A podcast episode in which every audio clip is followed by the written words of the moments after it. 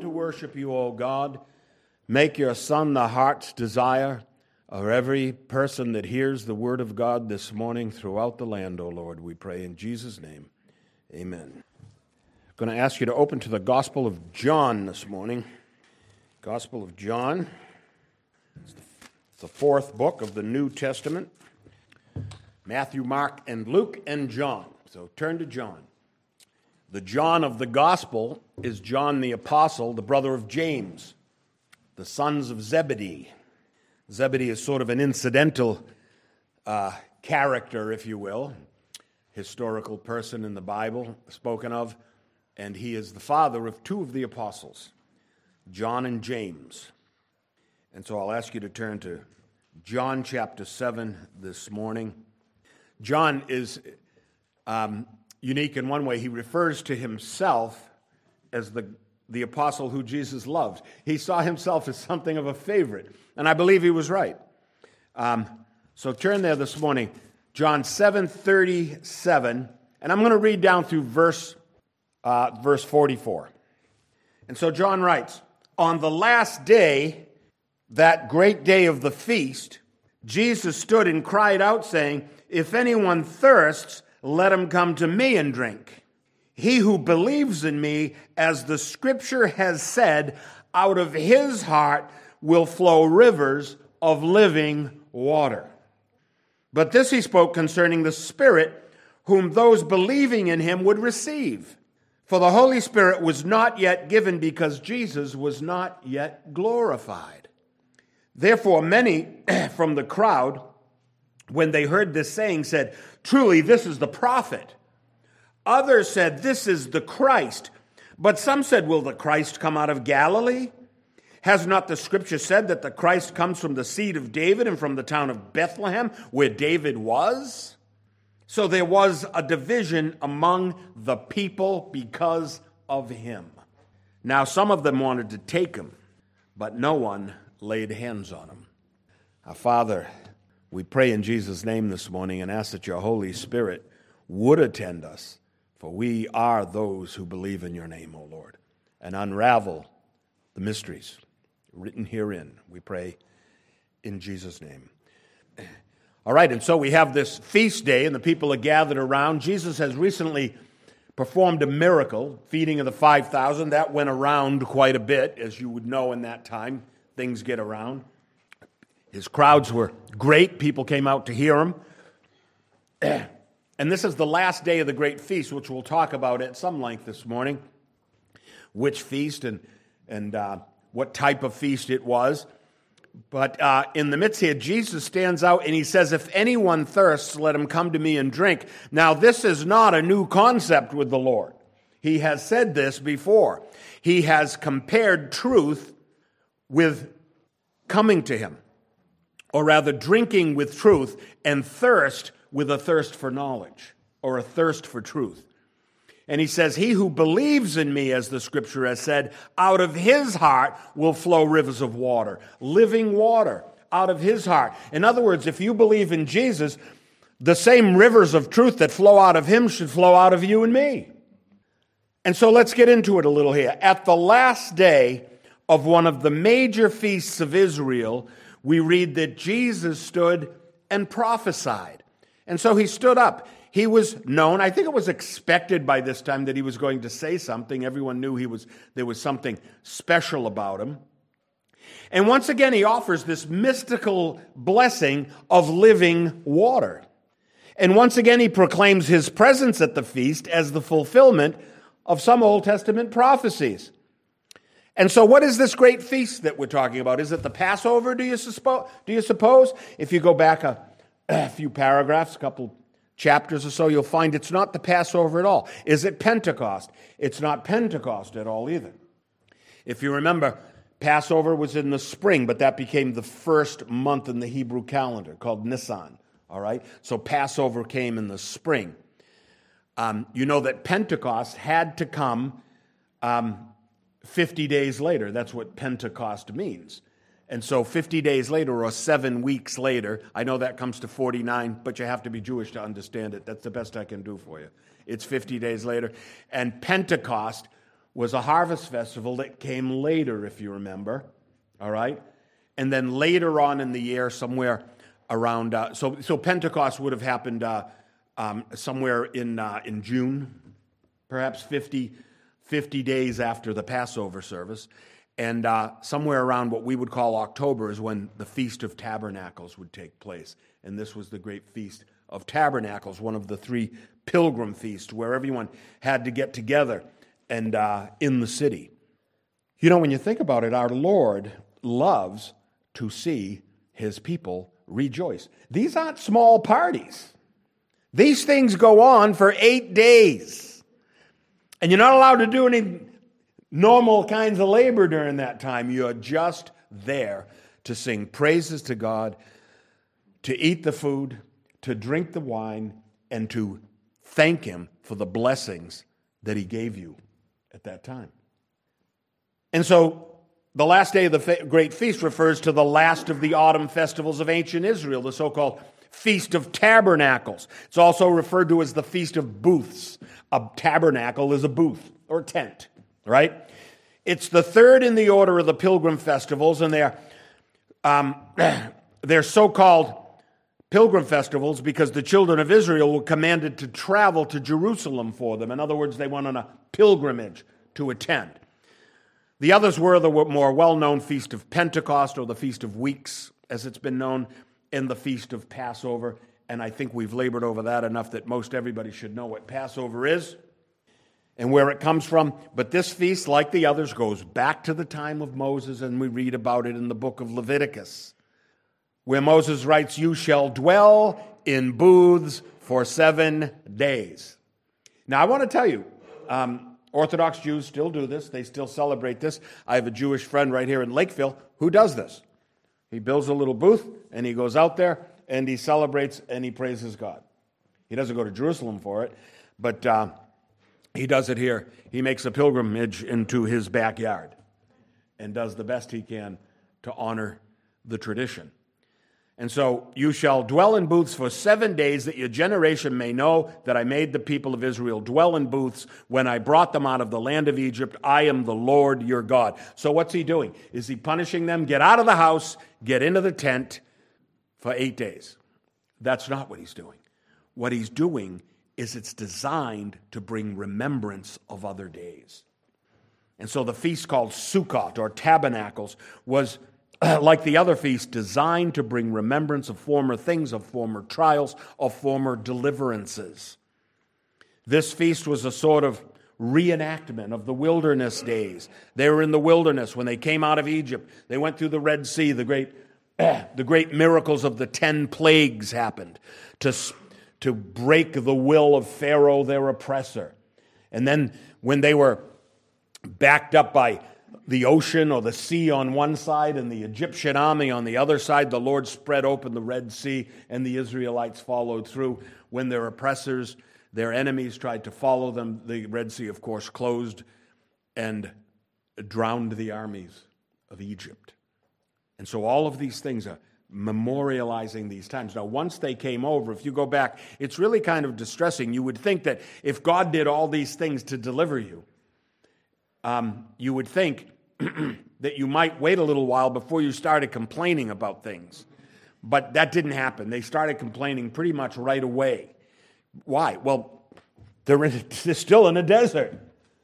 They're still in a desert. There's no food, there's no water, and they're wondering how they're going to make it. And they actually begin to long for going back to the land of their oppressors because they had, um, well, leeks and onions and if you don't know what those are, I know you know what onions are. If you don't know what leeks are, well, that's because you don't shop at Market Basket where they have every, they have everything. They have leeks and onions over there. When I go to, whenever I go to Trucchi's, I say I long for the leeks of Market Basket. But um, these things are all designed for remembrance. All right. So the feast was a sort of reenactment of those wilderness years because they lived for 40 years, which, by the way, was a punishment for lack of faith. They didn't get to go directly into the promised land because they didn't trust the God who said he'd bring them there. They thought it was a free ride. There was some hardship in getting there. He never said it would be easy, right?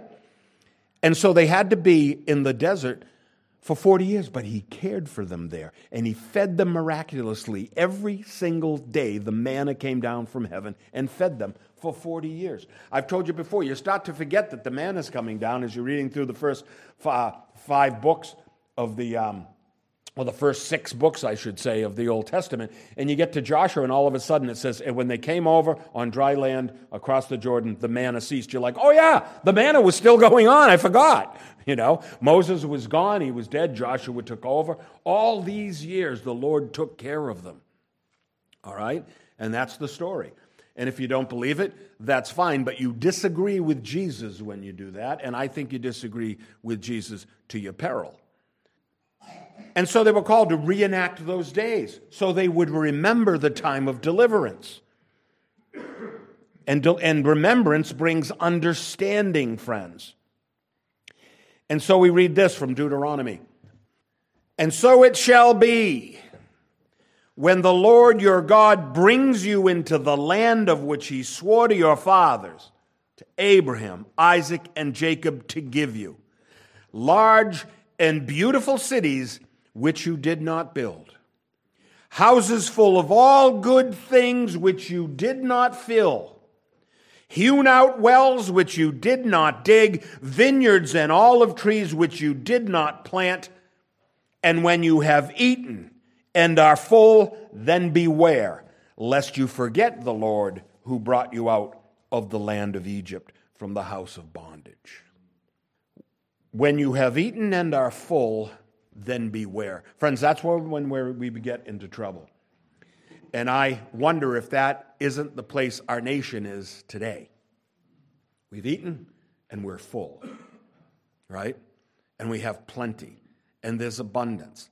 And there's no scarcity on the horizon, although if you look a little further, you might see trouble out there. But we've all eaten. We're all full. We've worked hard. We've made some money. We bought some groceries. We've paid our mortgages. We're in our neat little houses on our couches and our flat screen TVs, and we forget that though it seems sometimes like we did this ourselves, we didn't do this ourselves. This is the blessing of God, the overabundant blessing of God. And the children of God are not allowed to forget, hence the feasts. And they come annually. And the great feast is Sabbath, by the way. And always come to the Sabbath and devour the food that the Lord puts before you. And so in our nation, we've all eaten, we're all full, and yet we forget the Lord who brought us out of the land of Egypt, out of the house of bondage. And that's what our Thanksgiving festival is all about. It's a day of remembrance. Really, that's what it is, right? It's a day of remembrance that we came here in lack and now we're in plenty. It's a day instituted by our leaders of former times so that we remember the mercy and the goodness of God. That's what it's about. It's not about the pumpkin pies and the fowl they gathered, which might have been turkeys, it might have been ducks. As I told you earlier, I read, oh, everything's a myth about Thanksgiving. It never said turkeys in the ancient writings, it said fowl. I'll tell you, I still live in New England, and every morning there's about 10 turkeys in my way. If they're not in my yard, they're on my way here. I usually step on the gas and, and hope for a good meal, but Oh, they're, they're all over the place. They're pests. I think it was turkeys because they would be easy to get, easier to get than the ducks. Think of how much ammo they'd waste trying to shoot ducks. How many people is a duck going to feed? You know, I, I love duck when it's cooked right. I usually don't cook it. There's only a few places you can buy it. But a duck doesn't do what a turkey does. So I think turkeys win the day in the argument. But still, that's not what it's about, right? It's about abundance. It's about thanking God because we didn't always have abundance, but God brought us out of it because of our perseverance and faith with Him. So it's a day of remembrance. It's when the Pilgrim Fathers had their famous feast in 1621 and they were remembering the former times and the times of lack and scarcity. And why wouldn't they? They sailed here 102 strong, and after the first winter, there was a mere 53 of them left. Hunger and cold and various sicknesses took the rest of them in just a few months. There were months when two or three a day were dying. Can you imagine? Yet in a year's time, and with the help of friendly natives, they, would, they found their way back to abundance, albeit a temporary abundance, and they attributed their good fortune to the Lord their God and famously gave thanks and instituted a day. All right? They remembered the rationing of last year's corn. You may have heard the story. First year, they were so, the, the food was so scarce, they actually got down to giving each person five kernels of corn. You know what an ear of corn looks like? Imagine you had an ear of corn and you weren't allowed to eat it. You had to take all the kernels off and share them with everyone so that everyone got a little bit of food. Five kernels of corn. Very famously, that next year, when all the plates were full with good food, and the local tribes um, with Massasoit came with five dressed deer and a bunch of other good things to eat, they had abundance. And they had their fowl, and they had whatever else they could make and praise God for, for the crops that they grew. But yet, on the side of their dish, they each put five kernels of corn in remembrance of the scarcity of previous times. Religion, friends, has always been about remembrance. They attributed their good fortune this year to the Lord their God and gave thanks. And so the Israelites, and, and so they learned this tradition from the Israelites of old. The Israelites would come into the city and construct these makeshift shelters. They'd build booths with thatched roofs of palm fronds and other vegetation. And like all the feasts, they developed over the years with different um, traditions added to them in order that they would not forget former times and so that they would remember the goodness of God in the present time. And as time went on, the booths were made more and more decorative with the seasonal fruit and the vegetation of the harvest. The citrons, which uh, is like a large lemon, were added as decorations. The lulav or lulab, a palm branch wrapped with myrtle and willow fronds, would decorate these booths and probably give it a very aromatic scent. And in later years, the Israelites added a water pouring ceremony in remembrance of the Lord's giving of water in the desert. Now, if you ever look at a little uh, diagram or map of ancient Jerusalem, you will see that the, it's oddly shaped and there's a wall all around it and there's all kinds of dwellings and buildings and there's um, even a, uh, a couple of water sources and you've got the, the great temple complex of Herod over here and in the south, you see this pool. It's really um, a spring fed uh, reservoir, all right? The pool of Siloam.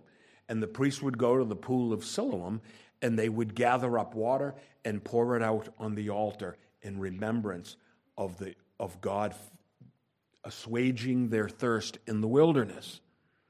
All right. Matthew Henry comments on this. He says, Dr. Lightfoot, let me just say, Dr. Lightfoot is someone that uh, the, the Puritans love to quote from. He was a rabbinical scholar in the 1600s.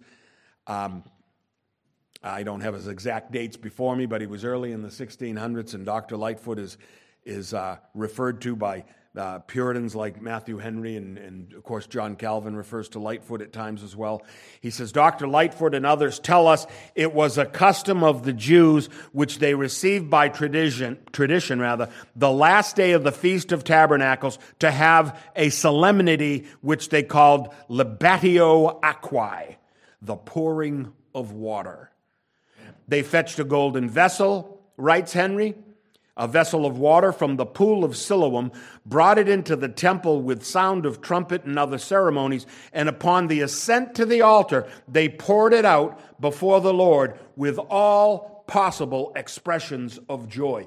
They were feeling the joy that their ancient ancestors felt in a dry and dusty desert when the Lord brought water out of a rock by miracle. In their time, some of them believed that the water symbolized certain things. Some of them said it symbolized the law of Moses. Others believe it symbolized the Holy Spirit. We can see by these details that the Lord was undoubtedly referring to these customs, though, in his speech that day. He, they were pouring out water, so he referred his word to living water. Water that's poured, not stagnant and still, but pouring out and welling up. And the Lord makes reference to their time in the wilderness when they did indeed hunger and thirst. And when their thirst became great, it became so great that it could only be assuaged by a miracle. There was no other way for them to be sustained in a dry and dusty wasteland. For where is the water of life in such a place as that? And so we read the Lord spoke to Moses in the book of Numbers. He said, Take the rod, you and your brother Aaron, gather the congregation together, speak to the rock before their eyes, and it will yield its water. Thus you shall bring water for them out of the rock and give drink to the congregation and their animals. And Moses lifted his hand and he struck the rock twice with his rod, and water came out abundantly, and the congregation and their animals drank.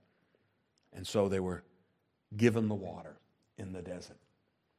And in this ceremony, 1,500 years later, in the time of Christ, they're still remembering and reenacting this ceremony. And so they bring the water in and they praise God for water. Water was life to ancient cultures, particularly in that part of the world. We like to point out that the New Testament is the best exegesis or the best explanation of the Old Testament. What does a New Test what does an Old Testament thing reveal? Go to Paul in the New Testament and he'll tell you what it what it's all about. And so Paul explains the symbolism of this of this water. He said, They all drank from that same spiritual rock that followed them, and that rock was Christ. In other words, Christ was the one that poured forth the living water, and he was proclaiming himself again in the feast with symbolism that they could grasp hold of. All their lives they celebrated in this way. And so this passage was, of course, is not the first time the Lord referred to water as life or to thirst as death. And we may remember his conversation with the woman at the well, right? The Samaritan woman at the well. John's earlier account, a couple of chapters earlier. It had much to say on the matter of thirst as spiritual thirst and of water as spiritual renewal.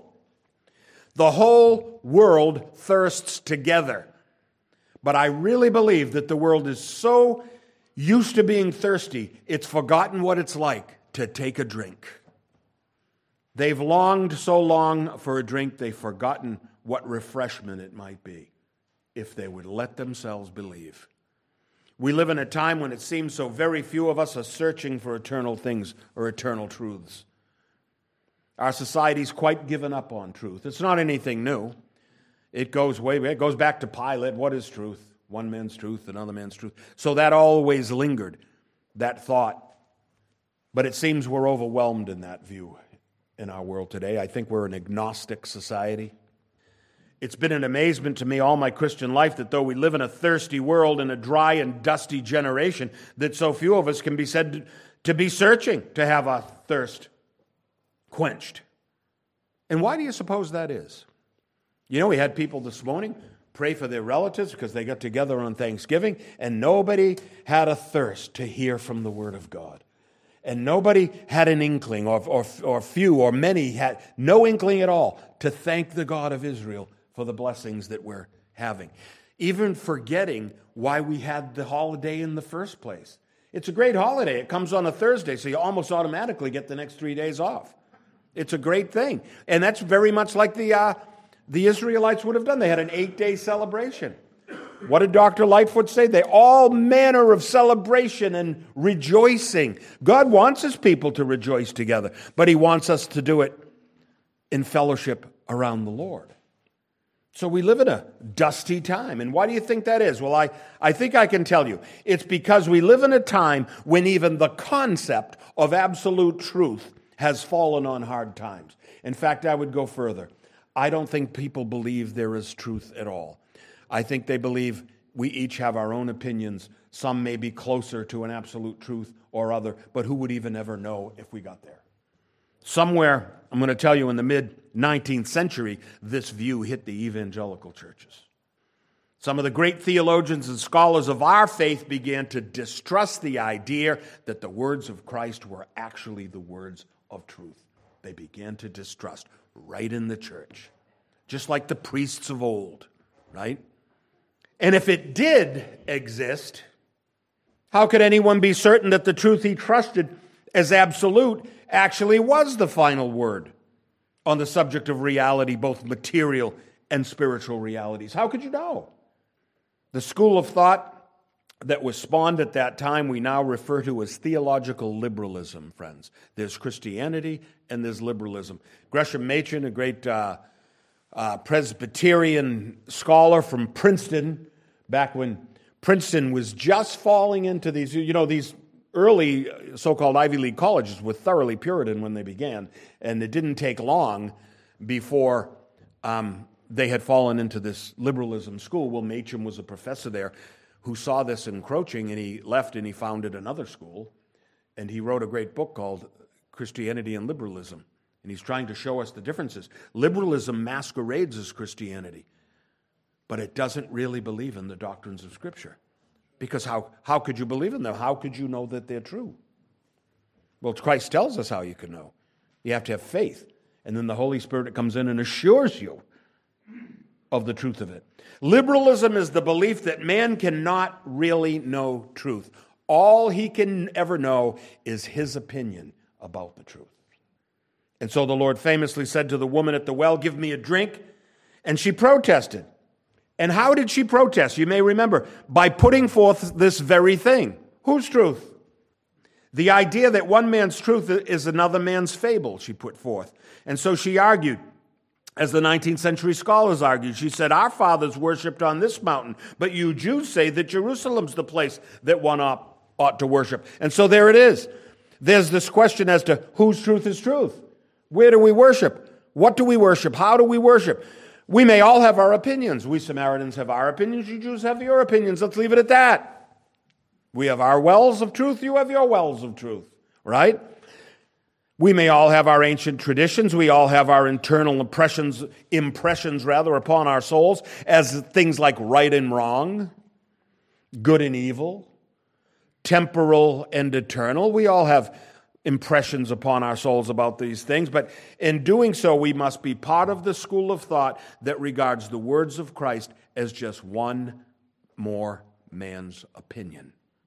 So when she protested his request for water, it being a breach of custom for a Jew to ask a Samaritan woman for water, he said this to her. He said, If you knew the gift of God and who it is who says to you, Give me a drink, you would have asked him, and he would have given you living water.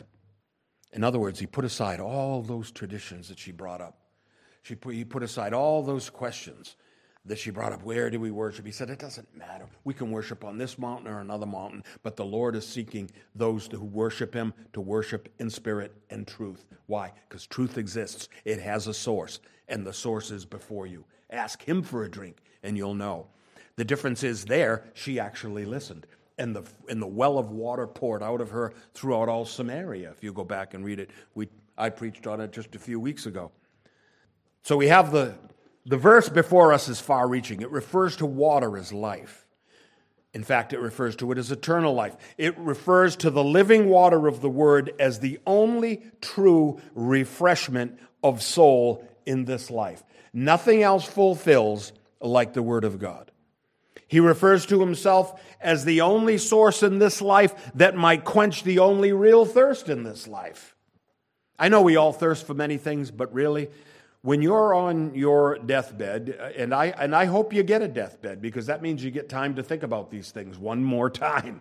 But when you're in such a place, you're not going to think, boy, I just wish I gained more money in my life, or maybe more fame, or, or maybe, um, you know, some more things, or maybe had another vocation than the one I had. You're gonna, you're gonna think, where does my soul go now? What happens to me now? That because everything gets stripped away in that moment, and you have one question: what is the truth about reality?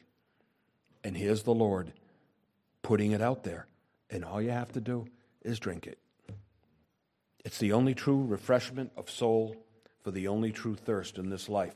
And once it's drunk, it wells up. He says it wells up. And when you've received the living water of the Word of God and faith in the living Savior, you too will be a rock of living water. And the truth that you know as absolute will well up in you and burst forth, and your words will pour forth on all your unsuspecting associates and friends and relatives at Thanksgiving, and they'll get up and walk out just like a lot of these people did. And they'll see your faith at work in your life, and your words will assuage the thirsts of dry and parched humanity. Drink deeply from the well of truth, which is the Word of God. Friends, believing is drinking, and drinking is life everlasting.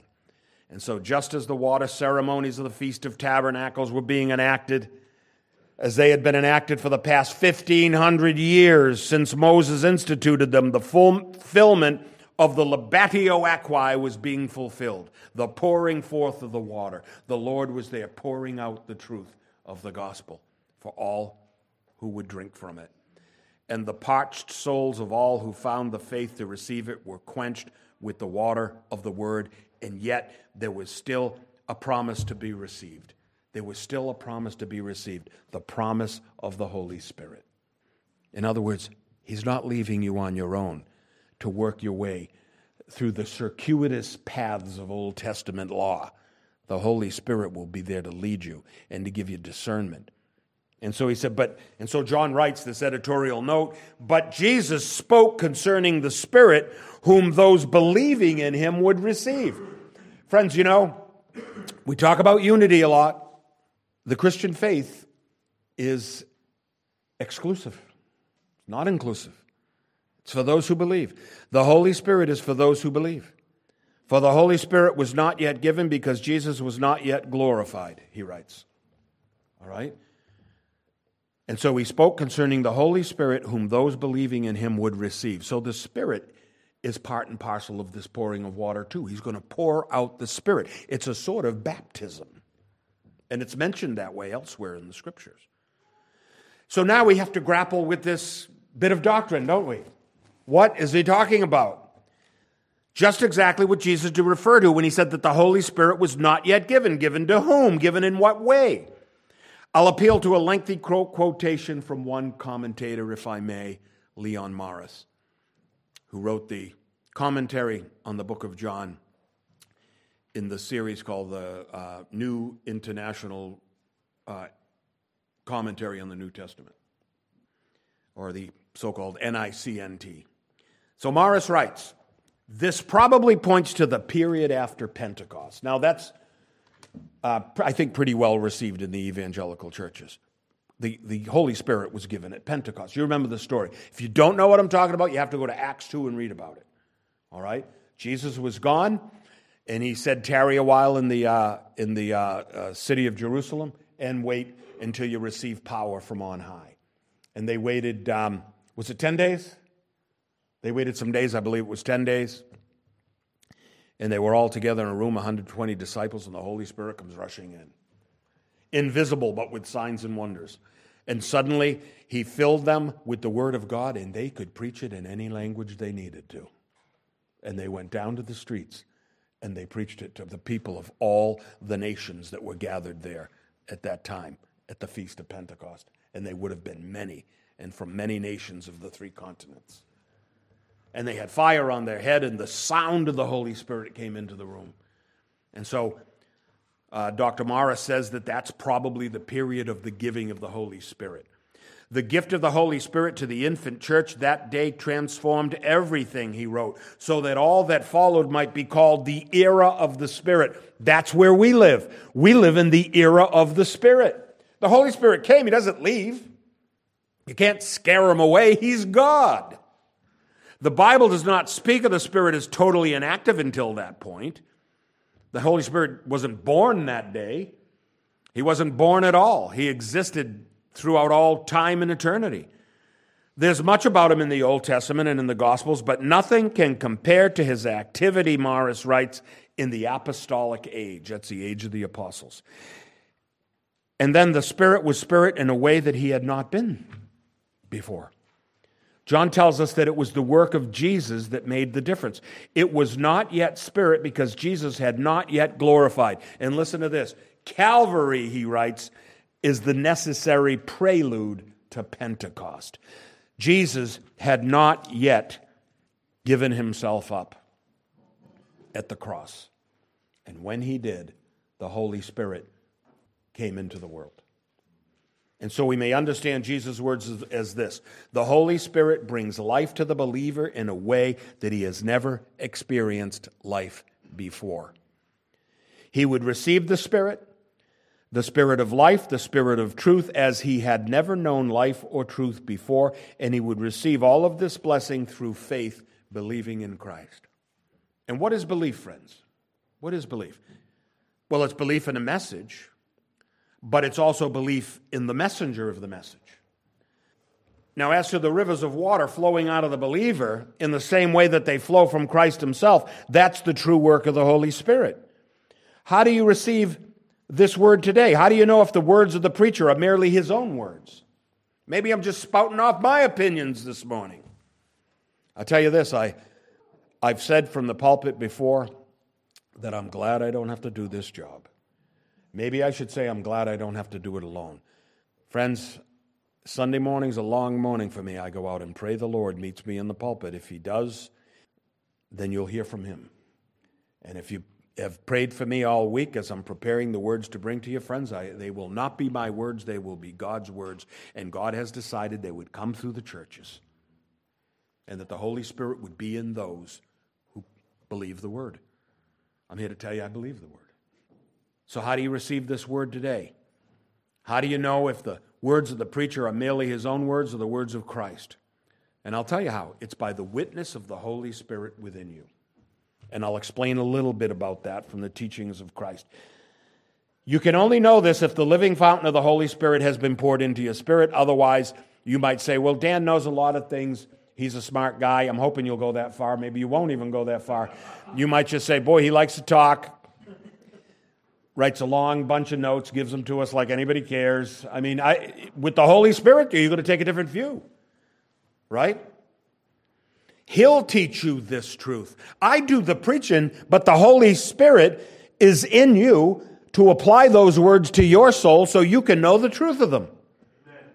The messenger is Christ Himself. Now, as to the rivers of water flowing into the believer, the same way they flow from Christ Himself, that's the work of the Holy Spirit. So the Holy Spirit teaches you this truth. He intercedes in your prayer life. Sometimes you think you're praying, and you are. And sometimes you don't think you're praying, and you are.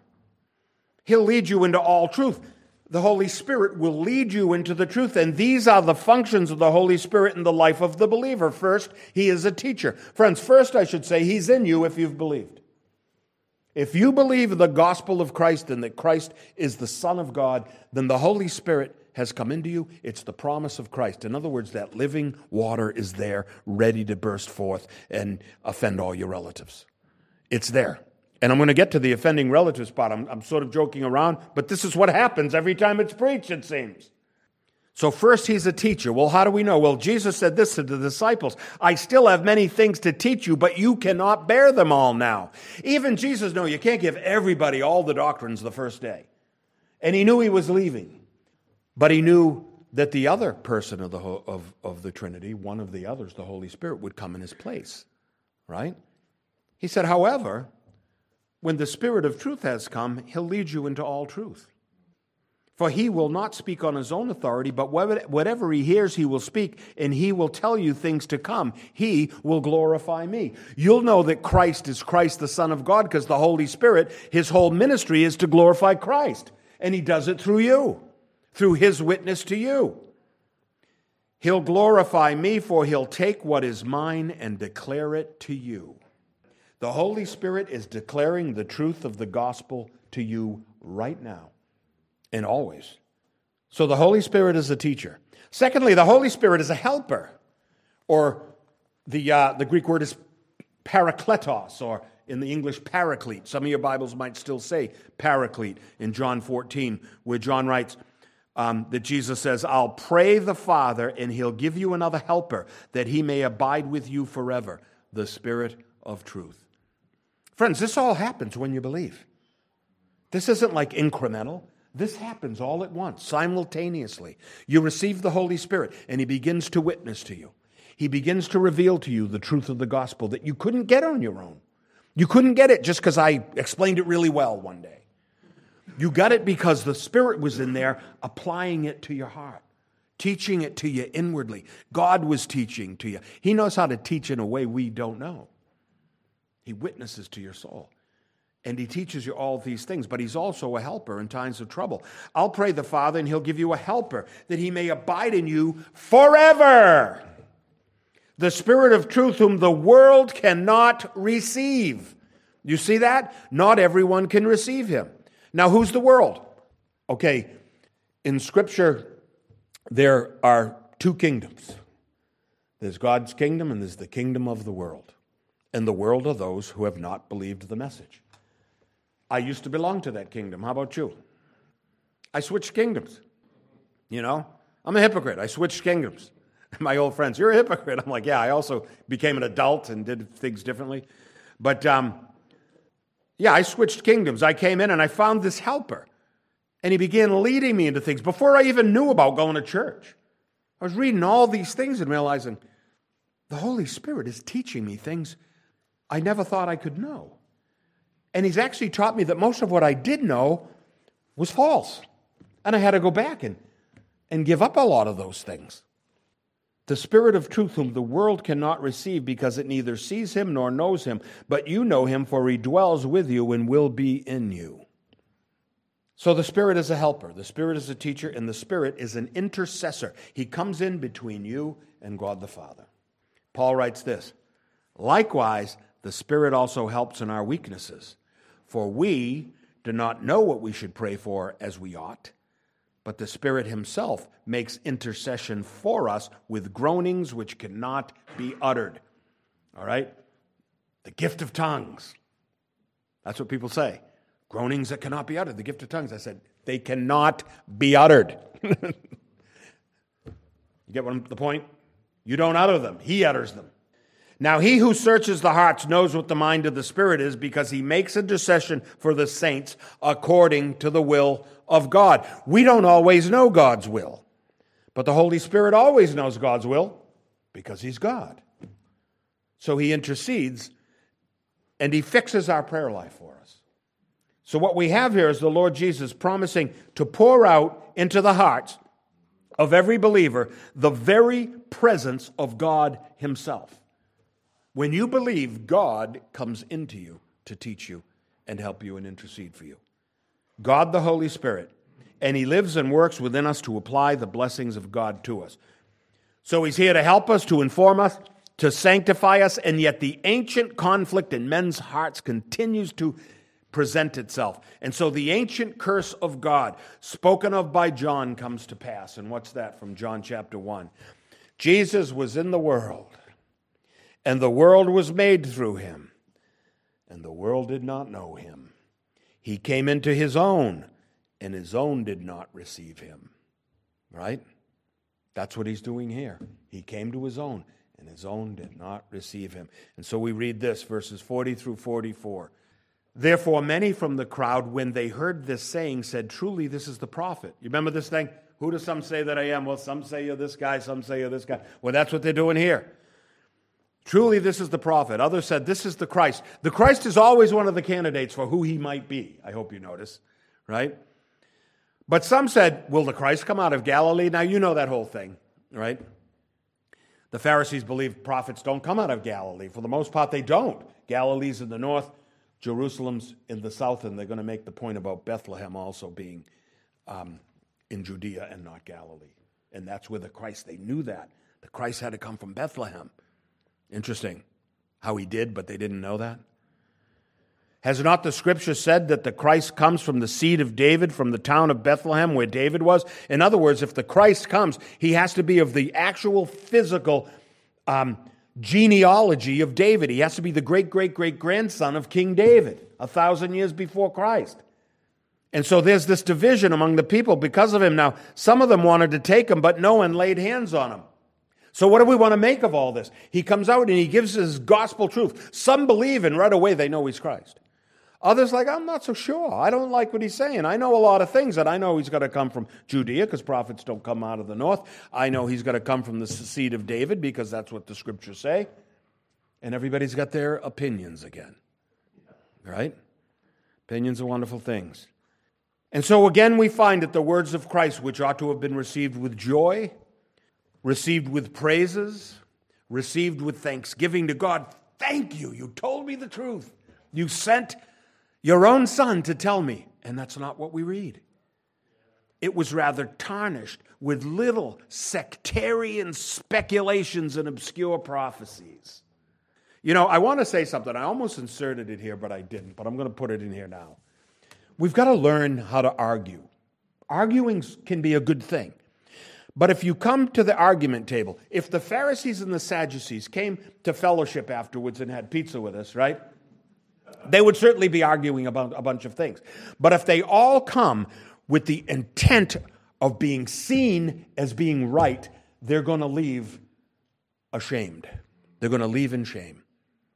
If they come with the intent of hearing another good argument, and maybe an argument that's better than yours, they should, even if they don't concede that you're right, concede that you gave a pretty good defense of your position.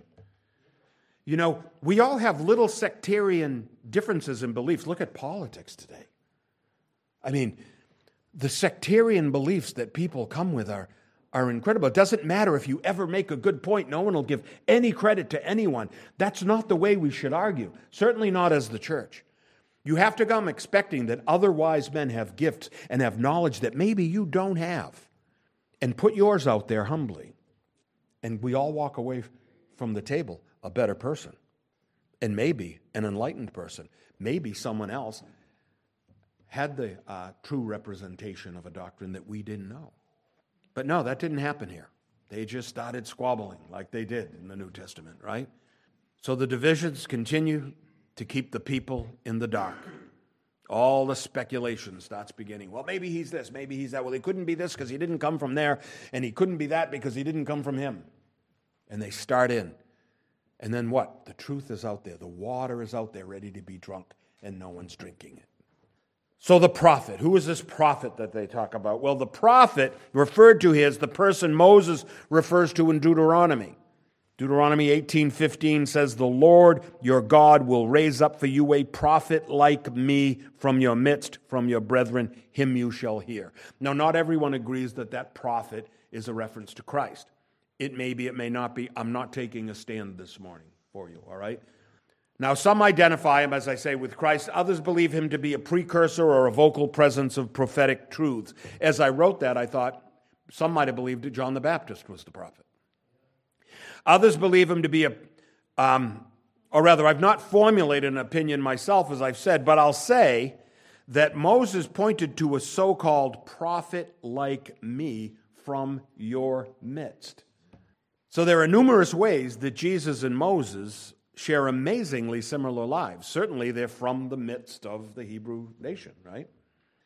The prospect of the prophet and the Messiah being one and the same is a defensible point. You can make a good case. I'm just going to give you an example of the case. Both were born in times of national bondage to a greater nation. Both had Gentile leaders, Pharaoh and Herod, decree their death at the time of their birth. Both were miraculously delivered in infancy and kept secret in their childhood. Moses was found in an ark of bulrushes, Jesus was found in a manger.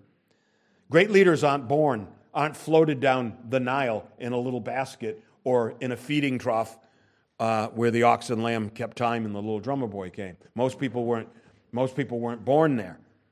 Okay? Each of them were rejected by some among their own people, right? Jesus spoke of replacing Moses' emphasis in matters of the law. I just want to point this out as an example. Jesus said, Moses, because of the hardness of your hearts, permitted you to divorce your wives, but from the beginning it was not so. I say to you this. In other words, Moses said this, but I say this. That's a prophet like Moses among your midst. So I'm just making a case here, all right? Anyone on, whoever divorces his wife except for sexual immorality and marries another commits adultery. So I submit to you that there's a case to be made for the theory, at least. Now, as to the saying that Christ cannot come out of Galilee, well, I've made the case to you repeatedly over the years. All right? First of all, the Pharisees were just wrong in their estimation. Now, if they came to fellowship and sat down and had a piece of pepperoni pizza and put out that you, that you can't, that uh, that uh, you know the prophet can't come out of Galilee, and they were sitting next to me, I would say, well, what about Jonah? If you were a Pharisee, you would say, you know, that's a good point. Gath Hepher was near Nazareth in Galilee. And I would also say, um, he's the only prophet Jesus compared himself with. Just as Jonah was in the belly of the great fish three days and three nights, so will the Son of Man be in the bowels of the earth three days and three nights. Compared himself. So prophet can, so you were just wrong in your estimation. The prophet couldn't come from there. So give that argument up. Right? The Sadducees, you know what the Sadducees would say? We don't respect the book of Jonah. It's all full of miracles. We don't believe in miracles. So you can't do much there. So it amazes me, though. Here's what amazes me about they started having these little sectarian quarrels as soon as he made the announcement. It amazes me that no scholar of the time ever sought to solve the question of Jesus' earthly origins, right? People, friends, the Romans kept scrupulous birth records. All right? Remember, the whole point of Jesus' family coming to Bethlehem is they, in the time of Caesar Augustus, when Quirinius was governor of Syria, they called for the census. Remember Luke, what, chapter 2? And so they all had to go to their place of birth. Jesus' family gets there a little late. There's no room at the inn, but they put you in the stall. And she gave the, up the baby in the stall. But they had to be in Bethlehem to be counted in the place of their ancestors and Mary and Joseph were both descended of David. That could plainly have been found out if someone did some research. You would think maybe Caiaphas, the high priest, would have access to some of the archives. And so, you know, it's kind of strange because though Jesus came out of Nazareth in Galilee, he wasn't born there. It was actually, the record says he was born in, in Bethlehem. It seems to me you could, you could have done some research and found that out. So they could have solved the question. All they had to do was check the Roman register of Bethlehem births to find the baby Jesus among them. And as I say this, I don't really know how readily available that stuff was to the public, particularly the pub- public that is the, um, um, the conquered nation that's living in your, in your empire. But uh, it seems to me someone could have checked that. So all they had to do was check the genealogies of the parents to find that both Joseph and Mary had Davidic parentage. I remember years ago when I first came to the faith, here's what faith, here's what faith was to me. The truth was proclaimed, but only those of faith could receive the truth. All right? Now, they didn't have proof of where Jesus was born or was he of Davidic ancestry or not. But faith would have done something in you that wouldn't have been done there previously. I remember saying to a friend of mine, we were both uh, fancied ourselves pretty good scholars and philosophers back in the old days. And I was sitting with him when I first became a Christian. And I said, I'm going to read the Bible. And he said, Yeah, um, I've said that many times. I never actually got through the whole Bible. Because, you know, he meant for literary sake. Have background in Western literature, you read the Bible, right? Then you know what Moby Dick means when it starts off, call me Ishmael. You have an idea that Ishmael, something. Captain Ahab is probably not a good guy because he was an evil. You know, you get all that. So scholars read the Bible for that reason. But I said, no, it's different for me this time. I'm going to read the Bible, and as I'm reading it, I'm going to believe it. And he said, You can't say that. You haven't read it yet. You have to read it first and assess it. And I said, No. For some strange reason, I'm going to believe it as I read it. That's faith. The faith already witnessed to me that this is the source of truth. All I have to do is read it. And I'm not only going to believe it, pretty sure I'm going to agree with it. That's the difference. That's what faith is. That's what the Holy Spirit does in you. To all others, the scripture's strange and incomprehensible. It seems to me that men like to argue too much. And particularly the Jews of the first century, they're just always bickering about something. Friends, be careful you don't argue your way into hell. For there's no argument that can argue your way into heaven. Jesus is the rock, He's the source of living water in a dry and dusty world. And so he said to his detractors one time, He said, Whoever falls on this stone will be broken, but on whomever this stone falls, it will grind him to powder. In other words, give up your pride, fall down before Jesus, the rock of your salvation, and recognize who he is. Because if he falls on you in the last judgment, you will be ground into powder, not preserved. And he makes this metaphor, if you will. It's only our pride that stands between belief and unbelief, blessing and cursing, life and death. And that's the gospel. The gospel is the same yesterday, today, and forever. And so Moses preached it in his time. Jesus preached it in his time, 1,500 years apart. And so we read this from Moses' time, where he wrote, For this commandment which I command you today is not too mysterious for you. Oh, Pastor, you, you give the gospel, it's so mysterious. No, it's not. It's right there. It's very plain. It's very simple. It's your pride that makes it mysterious. It's not mysterious for you, nor is it far off. It's not in heaven that you should say, Who will ascend into heaven and bring it down to us? Nor is it beyond the sea that you should say, Who will go over the sea and bring it back to us? But the word is very near you, Moses wrote, in your mouth and in your heart, that you may do it. I call heaven and earth as witnesses today against you, that I've set before you life and death, blessing and cursing. Therefore, choose life, that you and your descendants may live. And stop arguing about it. I added the last piece. Father, we praise you for the gospel. Father, we praise you for the Holy Spirit and the life of Christ, which bought us the privilege of receiving him into our hearts and into our midst. So we pray in Jesus' name. Amen.